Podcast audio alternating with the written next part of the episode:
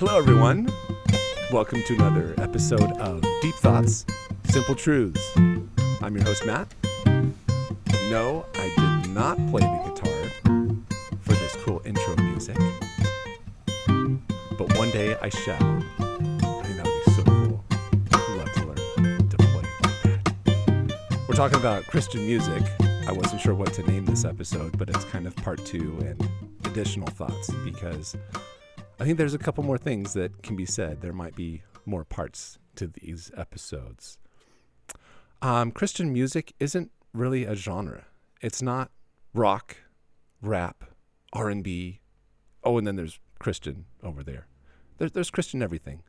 I would go to Walmart as a teenager, and I would get kind of uh, irritated a little at their Christian music section. It was very poor. It was always disorganized. I I like to buy CDs. I, I'm a CD kind of guy. And I would like spend time, 10 or 15 minutes, like organizing. They're like, I'm, I'm, I want to make this look good. Like all the artists need to be alphabetized and I'd put CDs back where they, I'm like, you guys need, you guys are doing it for everybody else. Anyway. And there's this one too. I buy a CD and I bring it home and I put it into iTunes. And it doesn't matter what Christian album I have, iTunes will recognize it as religious. Oh, you've got a religious CD here. No, I do not actually. This is a band that plays rock. This is a Christian band that plays alternative. This is a Christian band that plays contemporary music. And there's a Christian band for every genre, is what I mean to say. There's lots of Christian artists out there that play different genres. So let's separate it quite a bit more. Like Skillet could be in, in the rock section. Like, yeah, anyway, it's just kind of my pet peeve. There's worship music, there's alternative, there's contemporary, there's rock, there's metal. There's lots of different genres that are out there. Here's something uh, Christian music isn't really where we get our theology from either. It's meant to assist us and remind us of the things and to encourage us. The, it's the artist's rendition of what God has done in their lives or truths from God's word. It isn't really where we get our theology from. Rich Mullins once said, It's so funny being a Christian musician. It always scares me when people think so highly of Christian music, contemporary Christian music especially, because I kind of go, I know a lot of us, and we don't know jack about anything. Not that I don't want you to buy our records and come to our concerts, I sure do. But you should come for entertainment. If you really want spiritual nourishment, you should go to church. You should read the scriptures. End quote. And I really appreciate that about Rich Mullins, of his candor and his, if you want to get fed and grow, you got to go to church. You got to hear God's word. That's where it's at. A song can be remembered after service, and especially if it's a worshipful one that is rightly written based on God's word, that has extreme value. I believe Christian music is very good and better than worldly music. The artist is using their gifts to glorify God, who gave them the gift to glorify Him in the first place. Um, I remember flipping through, just for fun one day, I went through the channels. Um, and I just rested on one for three or four seconds and heard what kind of music and what flavor and what notes and what was being sung. And I could tell a difference where the Christian, not that I was looking at the numbers of what station I was landing on, but like, oh, that sounds different. Like I could notice a difference between the Christian music and everything else that was out there. There are very talented musicians that are out there. In the previous episode, I was talking about you can have great talent and put on a great song, but if the lyrics don't uh, register with me, then that's kind of poor. Those musicians that are out there that have really good talent, but they don't know God, they're not using their gift to glorify Him. So therefore, their music is a little on the poorer side, in my opinion. Their, their songs only go as far as what they can write. Christians, I believe, have the advantage of bringing God glory and his word into their music and having God back it. There's something called anointing. If a song is anointed, God is basically the anointing means to, to be smeared and to be marked and there's an there's something that you recognize as it being um, drenched in God's glory. And I love that imagery. It's when the presence of God comes into a room, and it's not just feelings. It's not just oh I like that song and it's really well written and it just moves me. It's the actual presence of God, especially in relation to worship music. It's not necessarily for all the songs and all the things that are out there for Christian music, but it's it's more geared toward worship. That's this those are the songs that God truly backs that things happen. I remember being listening to a worshipful song. It's actually on the top 10. It's called I Adore You.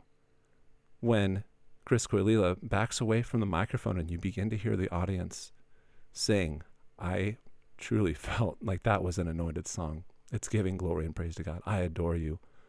I will sing it with all my heart. I adore you. I love everything you are. You can't go wrong by singing God's word. These songs cause God's word to be sung out. God says that his words are spirit and they are life, while the words of the flesh profit nothing from John 66, verse 63. God's words are spirit and they are life. Um, God's word never returns to him empty. It doesn't leave you empty like many of the songs do today. Lyrics can please the soul and the emotions, but they might leave you empty in your spirit. A song may touch the soul, but God's word is always anointed, touching the spirit this I got from an article I was reading, and I wanted to read it because I thought it was it was an interesting way to view what um, what the subject of music does. It says the lyrics affect the thinking or the mind. The music affects the emotions or feelings. Why is this important? There's a progression of sin in the flesh. It starts in the mind, leads to the emotions, and is completed in the will. The mind is like a guard. If the flesh can get something past the guard, it is all that much closer to the completion of its goal, namely sin. If the lyric affects the mind and music affects the emotions, which is more dangerous? The music. More of it is the music that is often less examined. The lyric of a song may be of high moral standards, even Christian, but the music might evoke emotions of sexuality, anger, or other sinful feelings. The reality is that music has much more of an effect on the will of a person than the lyrics. Many people sing the lyrics to a song without even thinking about what they are singing. Yet because the music makes people feel good, they desire to listen to it. The flesh desires to sin, therefore we cannot base our listening of music to feelings. That's from strivingforeternity.org. I kind of see what he's saying, and I wanted to make a couple comments on it. I really believe it is the lyrics that do the most for you because those are the lyrics that you're singing and what you're remembering the music isn't necessarily wrong or right, but it's the lyrics that make or break a song for me. I found this other article also. This is the defining difference, I believe, between God's standard of, of the art of music and what proceeds out of the Christian music industry. The standard among those in gospel music business is that of evangelism rather than excellence. As we have seen before, the best works of art were produced by Adam and Eve before the fall in sinless perfection. There was no sin and no need of evangelism. Their art was good in and of itself and brought man pleasure and God to glory. Glory to God, excuse me. Its validity was certainly not judged by whether it was evangelistic. Today's evangelical, even some Reformed believers, think that music must be evangelistic to be of value. Thus, art is no longer categorized as being excellent or mediocre, good or bad, but is instead recategorized as Christian or worldly, sacred or secular. Underlying the, this are the assumptions that 1. Only God's Word is legitimate for use in art, since music must be evangelistic, and 2. That this world is somehow Satan's and has no value for music. The truth is that the whole world is God's, even the cattle on a thousand hills. End quote. That's from chalcedon.edu. Their art was good in and of itself and brought man pleasure and glory to God. I really liked the fact that those are the defining things of what good music is. It brings man pleasure and it brings glory to God, especially in worship of all things.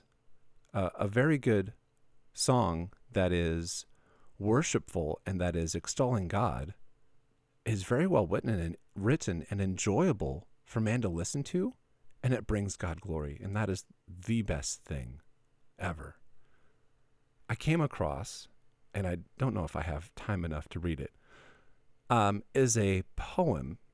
It's kind of rap like. It doesn't have a verse and a chorus, and it's not a traditional song, but the lyrics are amazing. It's a it's a rap called Every Poem. It's by Micah Bournes. And in it he talks about every song being written about love. Not everybody praises love, but whether the absence or the presence of love dictates what the songwriter is writing about. And I thought that was a very interesting point that the influences of certain artists, you begin to see their worldview and how they interpret things. And, and music is a form of art, and it's to be enjoyed, it's to be thought upon, it's to be pondered. It's one of the arts. It's not something as concrete as God's word or fiction or what is exactly 100% true, although there are songs that are very true. But then he switches the wording because God is love, and that the absence or presence of God in an artist's life dictates what kinds of songs that they write. And I thought that was a really interesting point, too. He did an amazing job lyrically of converting love into God with the same words that are bracketed on either sides. It's like a part one, then a part two. Thank you for listening to uh, my cute little thoughts on what music is and the uh, my my opinion and my things that my worldview of of what I think about music. I really like good music because it is so refreshing. There. Oh, and also another thought too. This is kind of unscripted. There are there's the argument that all the Christian music and CCM music on the radio is all just um, I was reading an article that was talking about this family, and they'd play this game in the car, which I might try play one time. It's kind of an interesting thought. They would listen to whatever station they came across that would be Christian, and they would all blurt out a word: uh, joy, faith, love, peace, and they would see who uh, the artist would sing, and they would try to see which word would come across first. And they it was kind of like a lottery kind of game like i bet they'll say love in the first you know chorus or verse. Oh, that was very interesting and how christian music seems to be this kind of uh it's just there and it's supposed to make you feel good and it's what you and it sounds all bland and like it's supposed to be hunky dory uh, just all the time and at least for me i've listened to a lot i used to side note when I would get a CD or even a cassette tape, I would listen to the lyrics. I would play that thing for a week and two until I knew every word because I wanted to know what the artist was saying. And I wanted to know what he was um, musically telling me. And so I've listened to a lot of music, and all Christian music is not like that. The radio is kind of a poor place because that's the station and that's what you turn to, and that's the kind of music that you can expect to hear. When you listen to an entire album, you begin to get into more songs. There are songs written about all kinds of things, Christian style. Uh, I think of artists who have lost children or broken marriages or, God, I don't know what, what to do here, of disappointment, of, I think it's related to David in the Psalms in the Bible when he's like, God, where, where even are you? Like, I'm over here and I'm I'm sinking. I I need you. Like, what is going on? All these Christian songs are not meant to be, oh, everything's fine and we'll just believe and we'll we'll make it to the sweet by and by one day. Christian music is, I believe, the realest because it does talk about hardship and loss and real things, but in all of that we they have an answer because they're singing to a God who knows and understands humanity. Their, their artist expressions, I hope, would mimic David's in that I don't know what is going on, but I know that you're with me and that you're close, that you understand us. You you made us. You have a purpose. One day we may get our answers to the questions that we have and to there might be reconciliation for things. There might be a closure. There might be a moment of, oh, I get it, when we meet God face to face or whatever it could be about. There's a lot of different topics in Christian music, and I'm really grateful that there is. Christian music isn't also a mirror image of, oh, the world has this, and then, oh, yeah, there's a Christian equivalent. There kind of is a little, in a little sense, but I really like my good Christian music.